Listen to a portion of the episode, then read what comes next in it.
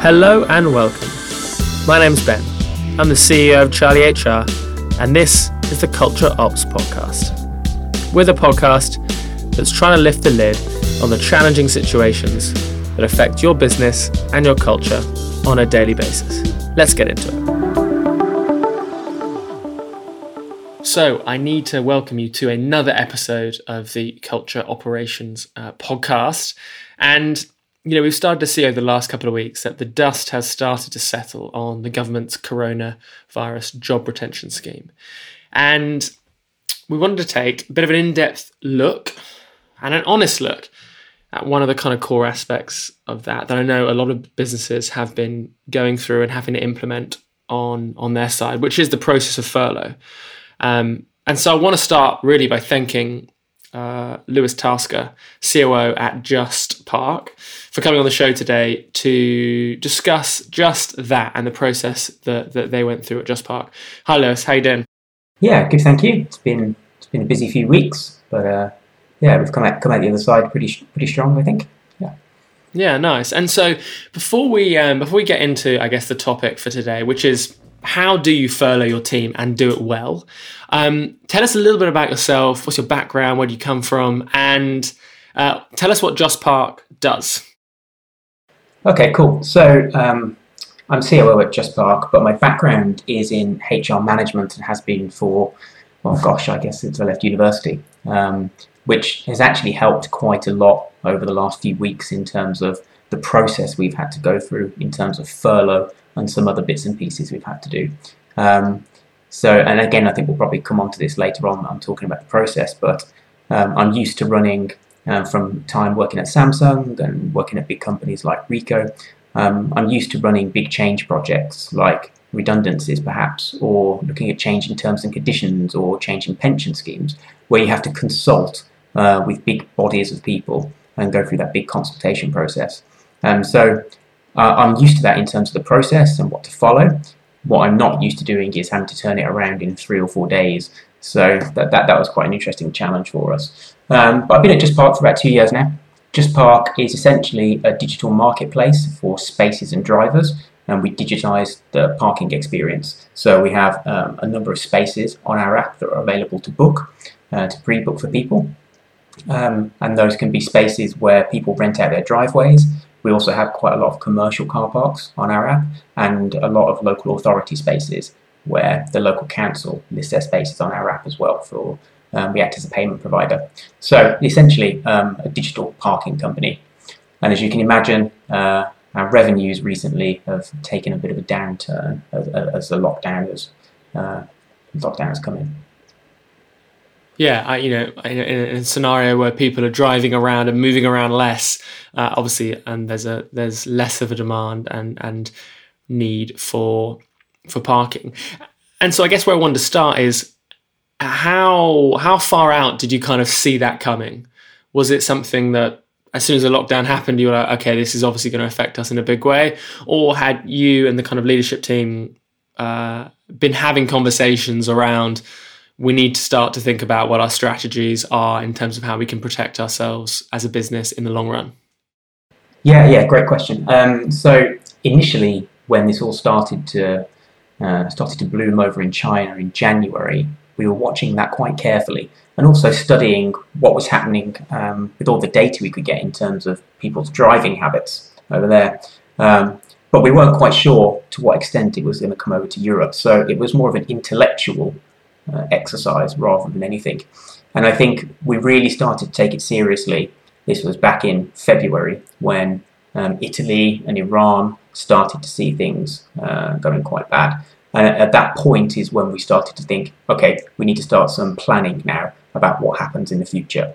Um, again, uh, being a parking company, it was obvious that that was going to take a very big hit in terms of our revenue if lockdown did occur. Um, so we went through quite a strict process of um, understanding exactly what we needed to do to respond to this. Um, and I think it's really important the decision making process we went through and the structure that we went through with that and being very strict really helped us to get to the right decisions on there. So the, the first thing we did was model out what we thought the impact would be on our revenue on there. And we did various different models 60% revenue hit, 80% revenue hit, 90% for various different times as well. And, and all of them were bad. So, in, in all cases, um, the outlook for JustPark wasn't good. So, we, we looked at exactly what that meant in terms of our cash flow and what that would mean in terms of our runway as well. So, being a scale up business, uh, cash in the business and runway is very important to us. Uh, we were very, very lucky that we'd just gone out and done some fundraising a few months prior to this. So we did have um, a decent amount of money in the bank. But of course, we didn't want to keep, just keep burning through that money month by month. We needed to take some action in terms of making sure that runway uh, was, was as long as it could be. We were in the position before this that we had an infinite runway, so we wouldn't need to go and raise again. That was a perfect position for us. And then uh, we ran these different models and we settled eventually on a model that said 80% revenue drop over the next three months, followed by a 50% revenue drop three months after that. That seemed like the most logical one in terms of the numbers that we were seeing. So we, we ran the model based on those assumptions, and that obviously reduced our runway significantly. And we said to ourselves, we need to come up with a minimum viable runway um, for us after this because um, it's going to be very difficult in terms of fundraising. The market in terms of fundraising is going to be very unknown. We need to give ourselves as much runway as we can. So um, we ran, we ran, uh, ran those models um, and had a minimum viable runway in there, and then started to work backwards in terms of what does that mean in terms of costs that we need to remove from the business in the next six months in order for us to get to that runway level again. And then we went through a very strict process about looking at non-headcount costs that we could remove. So the first thing we looked at was anything to do with non-headcount. So could we renegotiate some of our leases? What are some of the subscriptions that we can cancel or defer? Can we renegotiate some payment terms on certain things? And the whole management team came together really well actually. And we went through a week of going through, literally going through our cost lines one by one, which was actually quite an interesting process to go through um, and starting to challenge each other on actually what, why are these costs in here and why are we using these different things? And it was quite a nice kind of spring clean process for us anyway, in terms of looking at some, some of the costs which perhaps we shouldn't have been keeping in there anyway. Um, and we went through that and we actually reduced our non-headcount cost by 47%, which was which was quite remarkable. Um, so um, just by renegotiating a lot of things, putting things on hold, etc. And quite a lot of our vendors were very understanding with that as well. Um, but the 47% drop didn't get us where we needed to be. So it became apparent at that point that we needed to do something with headcount, which was around about the same time that the Chancellor announced the furlough scheme. So there was a huge sigh of relief then in terms of, okay, we don't now need to go and make redundancies here because that was our, our alternative at that point. So uh, Chancellor announced furlough, which was great, um, and we started, okay, we need to understand what this furlough process is. Um, it's a very new piece of employment law. Um, no one's ever heard of it before. Lots of people are running around trying to look it up in a dictionary to work out how to spell furlough. Um, so we spent the next week investigating that and then running some models to say how many people do we need to furlough in terms of um, making sure we get to that runway. Um, and who who can we possibly um, who can we possibly run the business with that will keep the business running on a, on a skeleton crew while we get through this crisis. And, and um, I just want to go back a, a tad, um, and I guess my question is: when you were sitting there and you were running the numbers, and you you kind of landed on the 80% and then 50% numbers in terms of revenue drop. How did you personally feel looking at that that in a spreadsheet? Was it kind of a sinking feeling like, oh, this is this is going to be really tough or this is going to be really dif- difficult or were you able just to be very logical very clinical and like keep the emotions separated uh, I think I think the latter um, particularly I think we've got a very a very good management team in JustPark. Uh, we support each other quite well. So at the, at the point where we saw the revenues dropping, and you could look at it and say, this, this is a complete disaster. Like what, what's going to happen to the organisation? How are we going to come out, of the, out the other side of this? I think what's nice about the culture that we have in the organization is we're very supportive and very collaborative. So rather than anybody looking at this in terms of it's a disaster and how do we mitigate it, it's okay, this is a chance for us to come out the other side even stronger. So we know that we've got some tough decisions to make. We're going to make them together. Our primary driver here is to not to lose any headcount, not to make any redundancies. Um, thank thank God that the Chancellor's come up with this this furlough scheme, so we don't have to do that. Um, but this this is this is an, this is an opportunity for us to review the way that we work um, and actually to fix some of the debt we have in the organisation. So, like a lot of organisations that have been around for a while, we have some processes that don't really work. We have some systems that we need to optimise, and we have some debt to fix within the business. And actually, having um, 80% fewer customers, having 80% fewer transactions, is an opportunity for us to focus that over the next few months and to say, okay, we haven't we haven't got so many customers to deal with. We can now really focus on these projects to drive down that debt so that when we come out of the next few months, we're strong we're absolutely stronger than we were before. We can unfurlough everybody and we give ourselves a head start in, in climbing back up that revenue ladder. So it, we were very positive through the whole thing um, and seeing it more as an opportunity. You know, what, what do you put down because it's amazing that you did see it as an opportunity, but I guess there are probably um, lots of small business owners out there who, you know, this has been a this has been a tough month. We know what are the what are the attributes that you think that you have, or the attributes of your leadership team, your management team, that have allowed you to create the mindset and the behaviors to see this as an opportunity rather than um, a really challenging and difficult time? That's a great question. I think I think one of the biggest things in there is teamwork.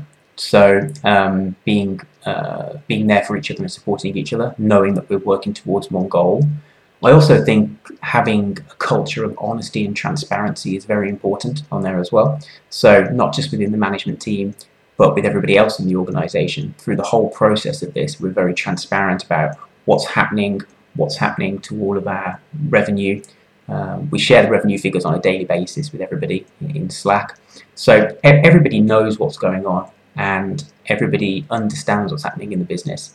And everybody, uh, everybody also understands what the company strategy is, particularly for 2020. So everybody knows that it's an opportunity for us to fix the debt. So I think the fact that we're open and honest and transparent and inclusive and all those good things which you hear about all the time and you think, okay, as an organization, of course we should be doing those things. That's really paid off for us because it means that everybody completely understands what the strategy is this year. They understand that we are being transparent about revenue, and therefore, when we've gone through this process of ultimately having to furlough people and ultimately having to make some pay cuts as well, people completely understand the decision making process. They understand that this is an opportunity for us to repair some debt within the business. So I'd say it's it's all to do with honesty and transparency and just being frank with people, really treating people like adults. Okay, and that and that and that's a brilliant segue into kind of looking at the nuts and bolts of how you kind of went through the furlough process. So you've looked at the business metrics. You know, you you were clearly kind of ahead of it in terms of you could see this coming. You've done the analysis you know you've got options. The Chancellor announces the furlough program, and you kind of see that and go, right, that's that's the thing we're going to go for. How do you then, from deciding that okay, we're going to furlough, um, a, a, you know, a good chunk of our team, what's the kind of what's the nuts and bolts of the process that you went through in terms of you know as as we kind of open the show with right you had to turn this around in three days so how did you how did you get it done in three days um, again, I'll, I'll, refer back to the previous question was um, how did you get how did you arrive at the decision that you needed to furlough some people in your business? So I think that the starting point is there in terms of the planning, in terms of the numbers. And again, referring back to being honest with people, we shared all this, we shared all the information with them, we shared their decision, our decision making process with everybody. So it really started there in terms of the financial modelling, understanding the number of people we needed to furlough, um, and then also afterwards, uh, post furlough, we have had to make uh, some pay cuts within the business as well. So modelling all of that out was the start of that. And then in terms of the process itself, um, one, one thing that, you know I mentioned earlier is this is all completely new employment law. So the Chancellor announced it with the best of intentions and said we you know we'll make sure that we pay 80% of people's salary up to a cap, etc., etc. And then there's this bunch of questions that comes out afterwards to say, okay, well, how does that affect people on variable pay? Or um, how does that affect people with holiday? How does that affect people going on bank holidays? All these different questions came out, which um, normally would be thought through in any kind of legislative process when you're making new employment law, but there was no time to do this. So the interesting thing was for, for the week where, uh, after the Chancellor announced it, uh, we had a week where we had to absorb this and keep up to date every single day with how this legislation was kind of evolving in real time. Um, and that was super interesting. Uh, you know, we've very rarely seen legislation being drafted and, and put through so quickly, uh, particularly in terms of HMRC issuing more and more guidance. So, the, the, I guess the first the first point is we were constantly, almost on an hourly basis, checking the updates for how do we do this, um, what does this mean, what's the best practice in terms of this. Um, so, constantly keeping on top of um, recommendations that were coming out from the government, um, and then um, the, the business decision around who it was that we were going to furlough. We made sure that we made that decision with the management team. Everybody was involved in that. Uh, and it really was a decision to say, who, who can we, who do we need to keep in the business as a skeleton crew, uh, particularly repairing some of the debt we have in the business. Now we've got the opportunity to do that, and who can, who can the business survive without in the next few months. So it comes to mind that maybe some people in the business development team um, may be less useful to us over the next few months than perhaps some people in the product and engineering teams. So we went through it line by line.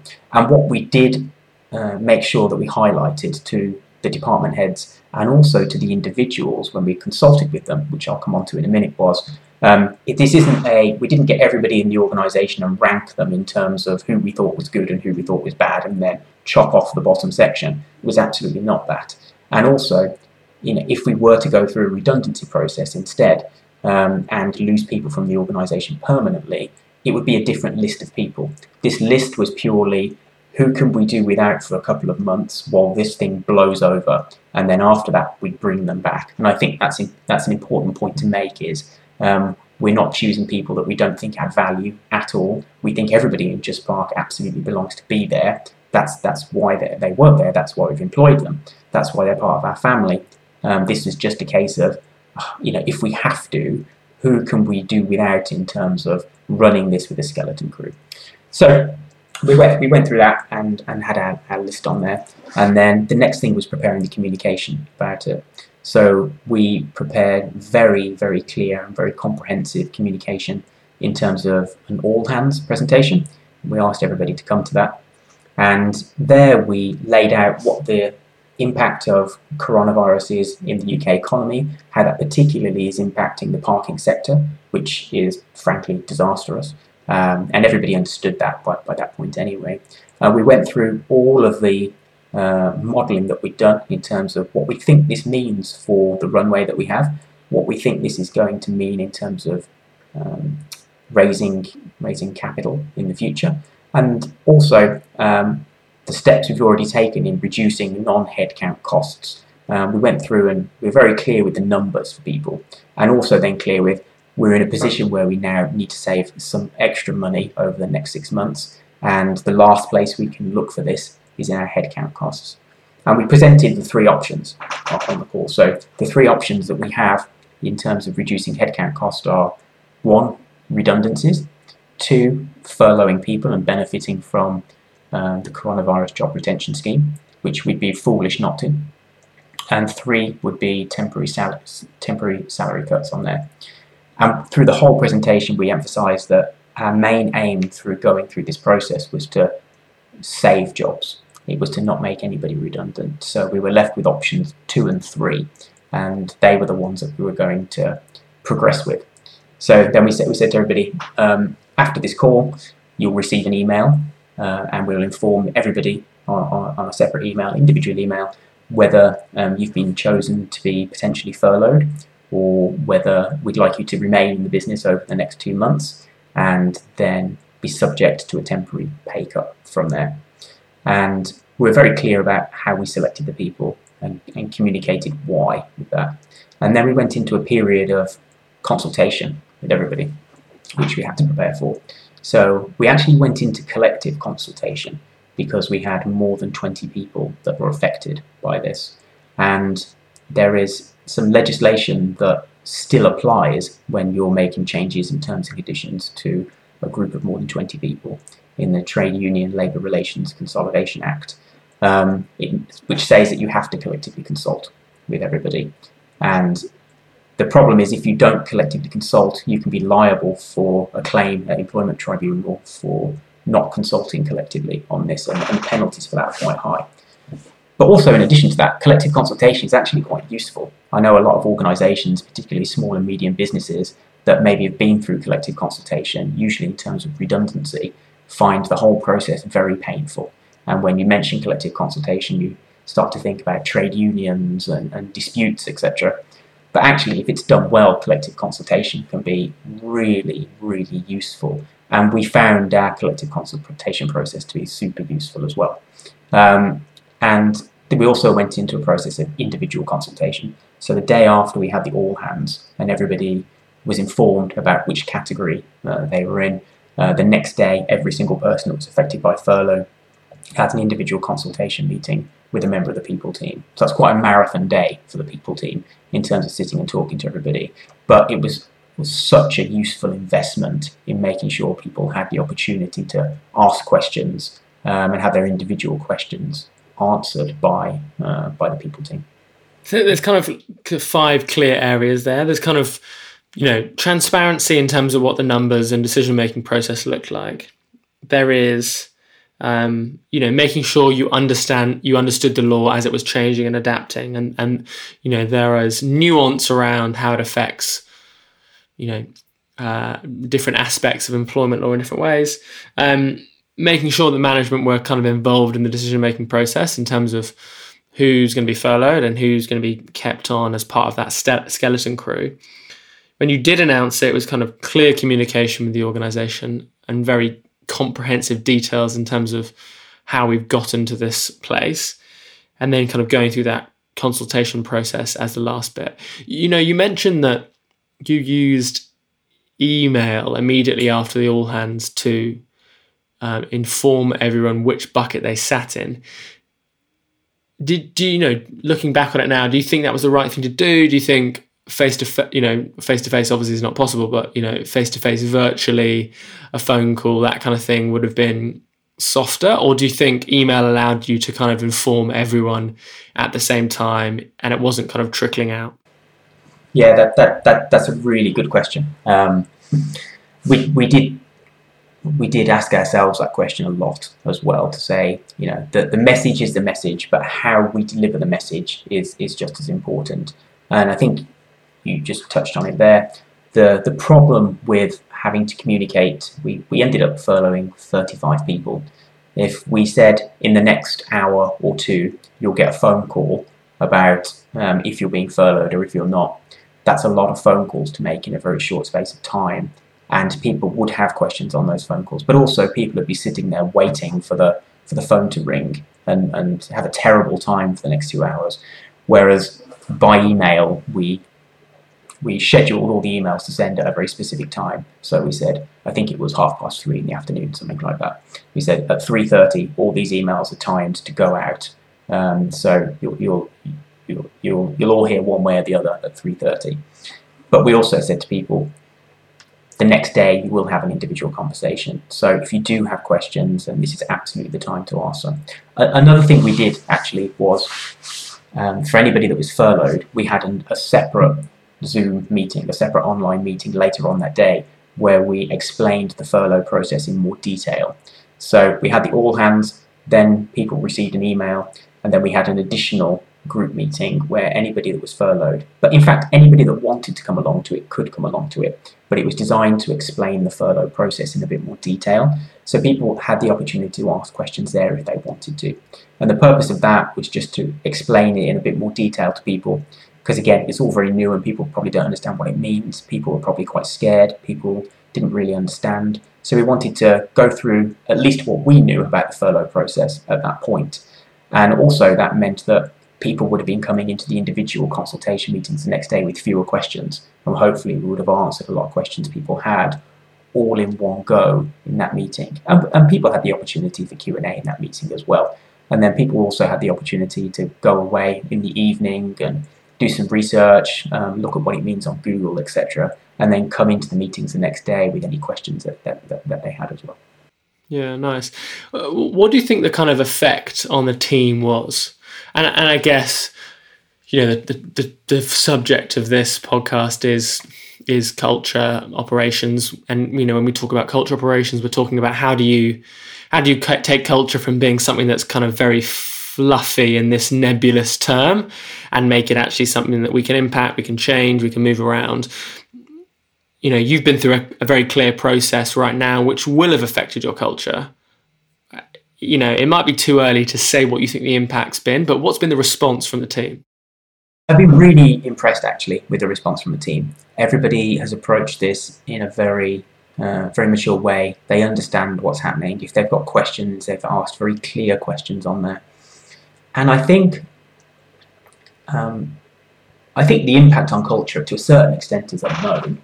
What I would say, um, and this you know this is this is something I firmly believe in, even if you're going through an exit process with somebody or a redundancy process, the, the, the way in which you treat people that are leaving the business is just as important as the way in which you treat people that are still in the business. And I think that applies to people going on furlough as well. So the way in which we treated people that we were furloughing and the way in which we're continuing to treat people that, that are on furloughed leave in terms of giving them the time, explaining things, doing it in a, in a professional way where we're not just rushing it through and treating people like human beings and treating them like adults. Because at the end of the day, uh, most of these people, we're friends with each other. You know, we have very close relationships. Um, I think that's important. And when people come back from furloughed leave, they will see that we've approached this in a way where we have taken people's feelings into account. We have taken the time to do this and explain things. So hopefully, when they come back into the business, they'll have just as strong a bond with JustPark uh, as they did before. So it's right that, um, in my my perspective, it's right that organisations, if they're going to go through a furlough process, absolutely take the time to do it and do it properly because they're employees and they're going to come back. And when they come back, you want them fully motivated and engaged and if you if you go through a substandard process with them, that's going to be detrimental uh, to culture. I think. Yeah, I definitely agree. You know, I think I've, I've definitely I've had a few conversations with people about. You know, we will be judged to some degree as leaders on how we navigated the scenario, both in terms of the current teams that we have, but also you know future people we want to we want to attract. Right? Like I think it will be a question that we're asked uh, in interviews. You know, what did the business do? How did they how how did they go through what was a difficult time? And when things were when their values were questioned and really put under pressure, did did good things come out of it, or or actually did it reveal that maybe those values weren't that ingrained, those behaviors weren't that ingrained, and actually the culture was a little bit weak? That uh, you're absolutely right. You're absolutely right. So we, we've we've got values. Most organisations have values, and some organisations their values are things that they put on the wall and things that they put on their website.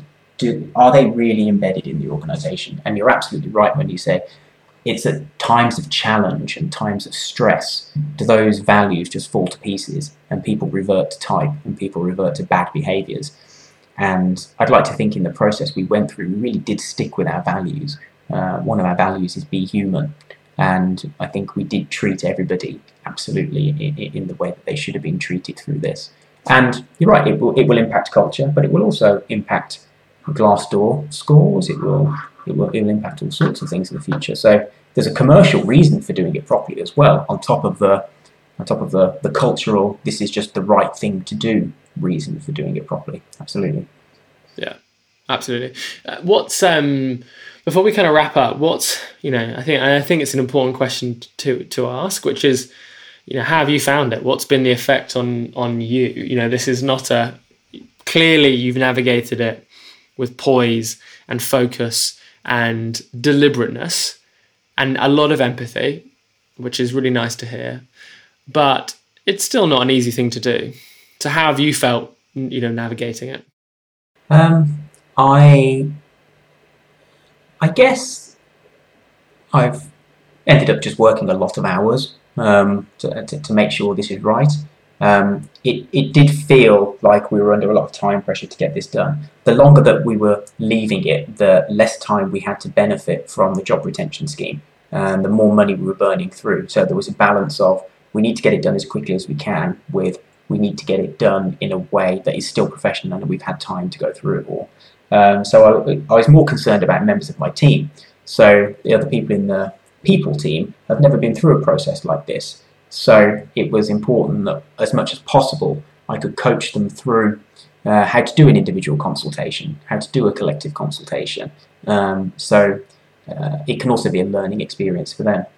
Um, and although there was lots of late nights and lots of working, lots of hours to get this ready, uh, that that was that was super important for me. Um, as I said earlier, the the subject matter of this is dealing with people's lives. So if it if it meant a couple of weeks doing very long hours and not sleeping very much and not having weekends, then that, that that's what happens. Uh, that's what happens when a business uh, is in a mode like this.